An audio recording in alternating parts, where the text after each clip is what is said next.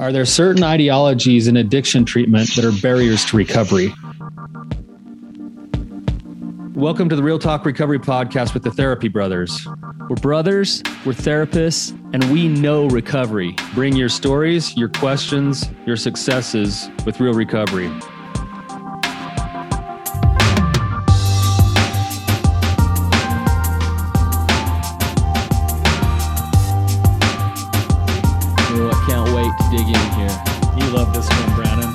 Say that about almost every topic, though. Well, the reason I love this question, though, is because I I can't stand when I see people get hurt by the very people and places that they go to for help. And so, if we can give voice to that today, heck yeah! Like let's let's do that. So, yeah, anyways, I think, I think you were beating the drum to me just privately last week about all of that. yeah, yeah, yeah. So, yeah.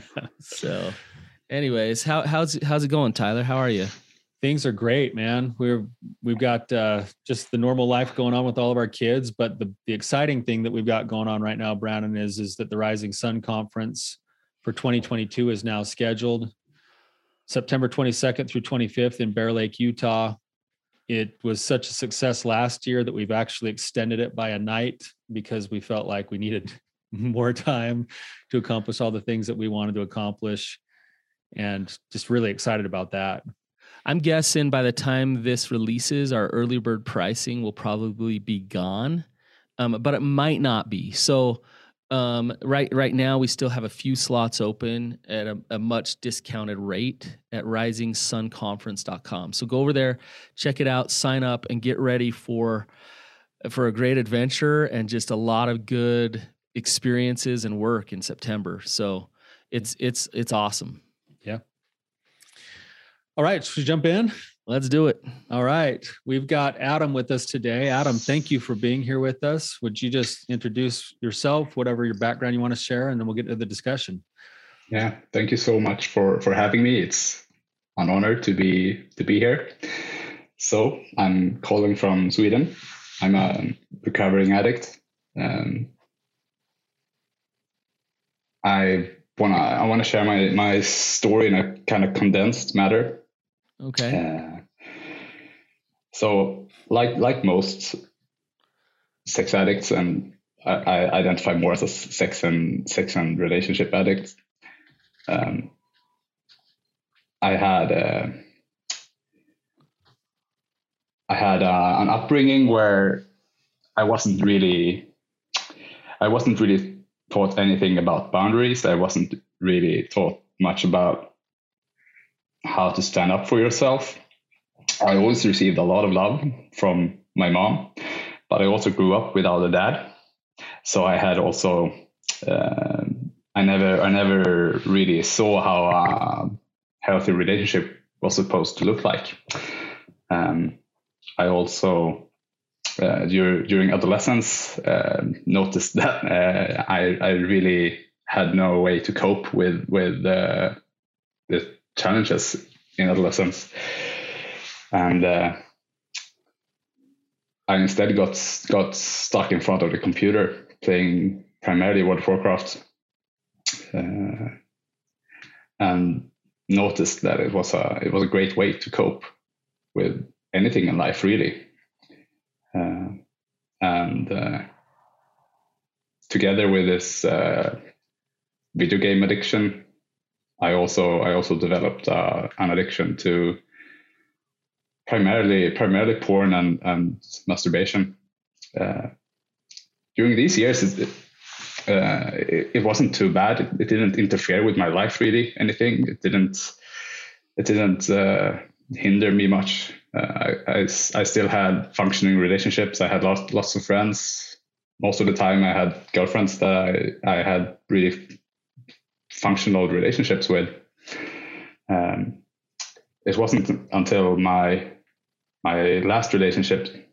Uh, I'm I'm 30 32 this year, and and when I was 26, I I met the mother to my two children. Uh, I met her through infidelity. I, I was with another another girl. We had been together for for like seven years, um, but I, I, fell madly in love with uh, uh, the mother to to my two children. And we we uh, well we got together and really really quickly moved in together. And after a few years, uh, we had our son, and that's uh, also when I got my uh, ADHD diagnosis. And this is where the addiction really, really, really started to interfere with my life. Um, I, I was put on Ritalin, uh, and Ritalin gave me anxiety, like it does for a lot of people. It also increased my my sex drive, which it also does for a lot of people. And it turns out for someone who developed a way of coping with all kinds of hardships through pornography and masturbation, that's that's not a good combination. so there was a, a few months this was 2019 there was a few months where, where i was just looking at looking at porn on my on my cell phone so many times a day um, masturbated not, not extreme amounts as what i've seen other people uh, do now but but still way beyond what's what's reasonable uh, way way beyond what would be like a, considered a a, sex drive, basically. Uh, so this started interfering badly with my relationship, uh, and it, it uh, culminated in, into like a huge fight with my now ex girlfriend. And she said, like, you really need to, you really need to get help. I mean, you, I'm, I've noticed what's going on, and, and it's not healthy. You, you really need to get help. And I was I was devastated. Uh,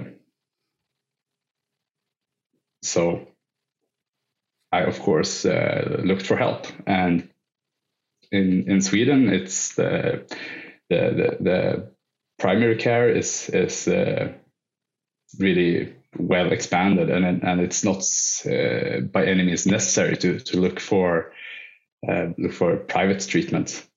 Um, there's no there's no health insurance. Uh, all healthcare is is free of charge. So the the tradition is like uh, when when you have an issue, you you you go to the to the primary care. So I, I that's what I did. I contacted my my primary care and uh, went to see a psychologist there, and uh, started a cognitive behavioral therapy.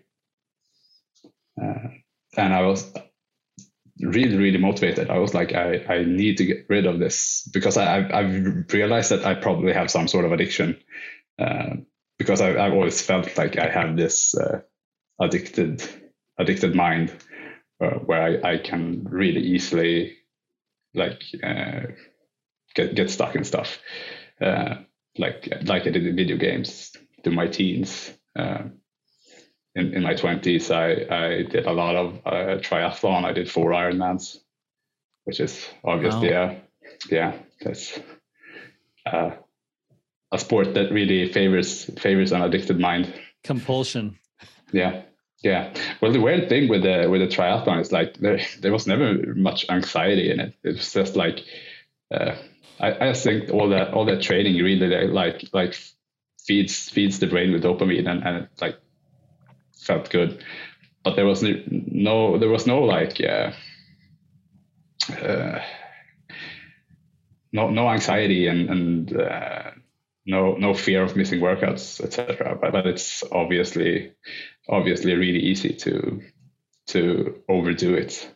Um, but I, have always felt like I have had an, an addicted mind. Um, so I, anyhow, I really wanted to get rid of this addiction. I, I really did this cognitive behavioral therapy, and it also fit really well with with like my bias of how how psychological treatments should be should be done.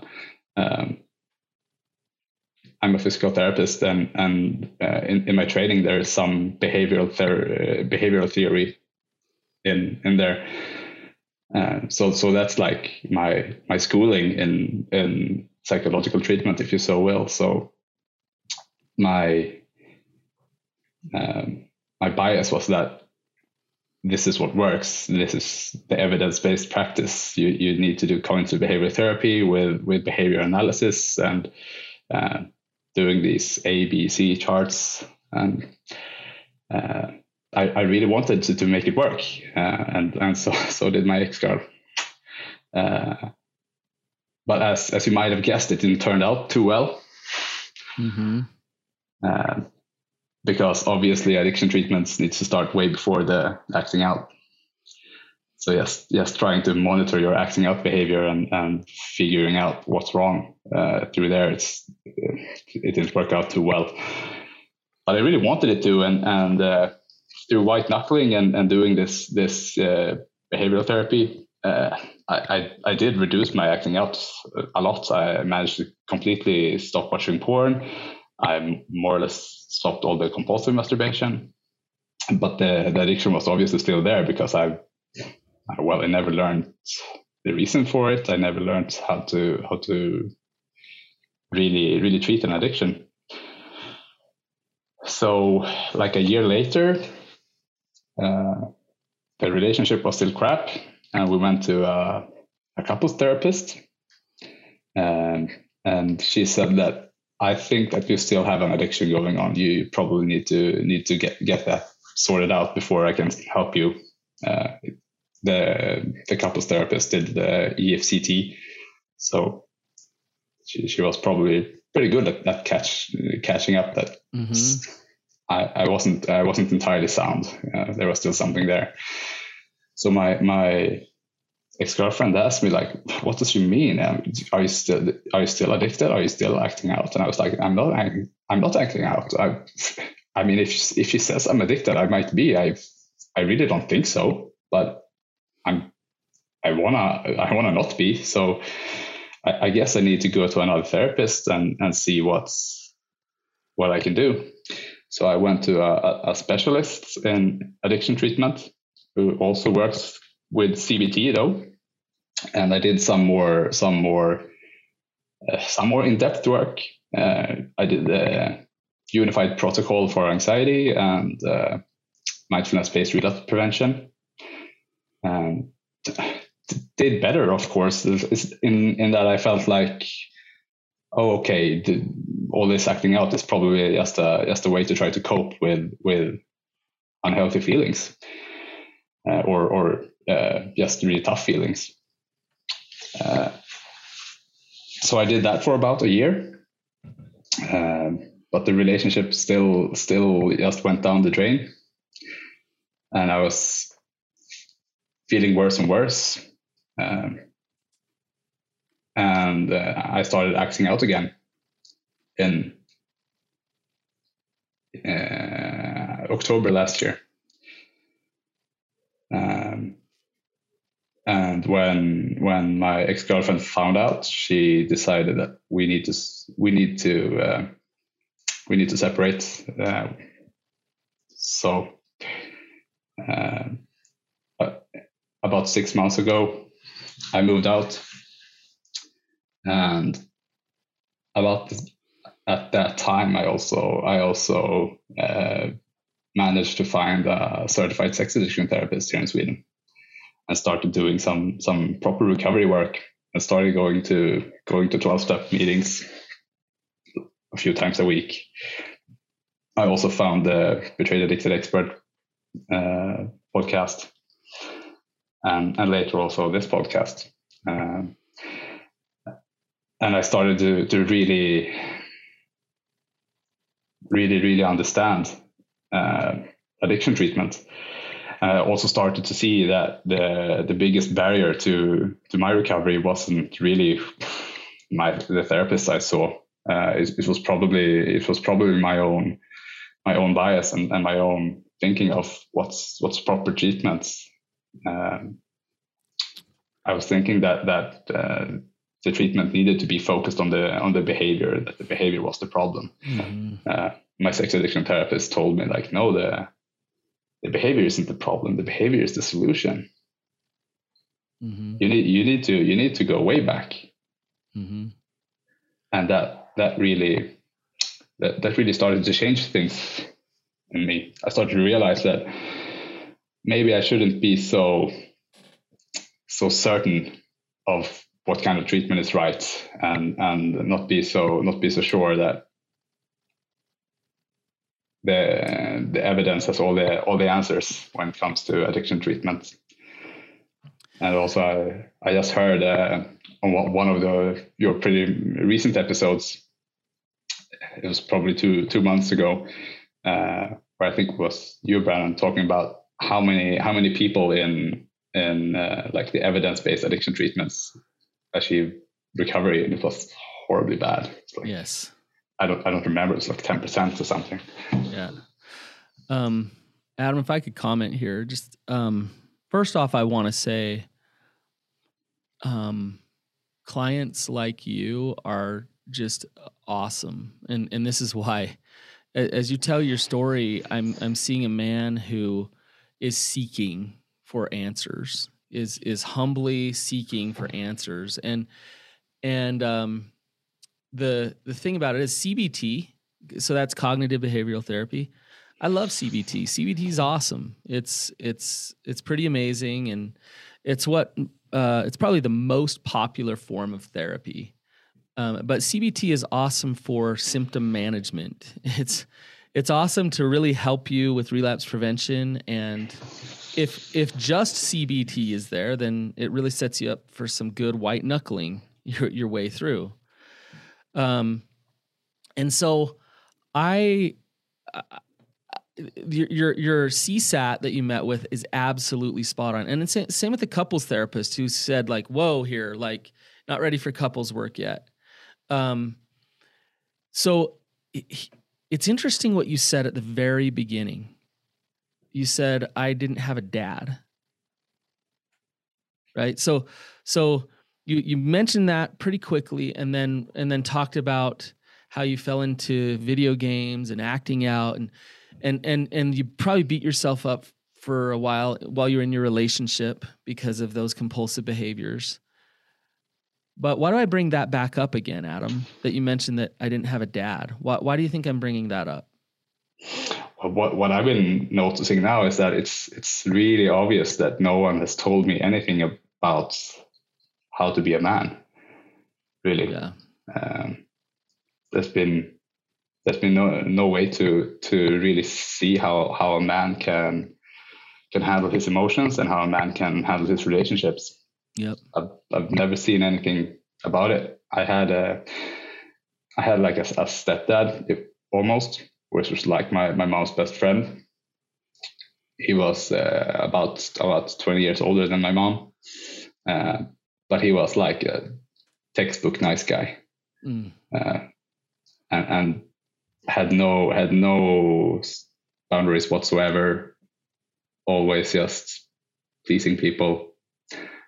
Yeah. Absolutely wonderful, loving guy who has given me a lot, but not much about not much about what I needed. So be a man. Hey guys, thanks for listening. If you're listening here, this is the Betrayed, the Addicted, and the Expert feed, and we sure appreciate you following us and listening here. We want to let you know that we have moved to Real Talk Recovery. If you'd like to complete the episode, you can find us on iTunes, Spotify, any place where there's podcasts, Real Talk Recovery, or you can go to realtalkrecovery.com. Thanks again for all of your support.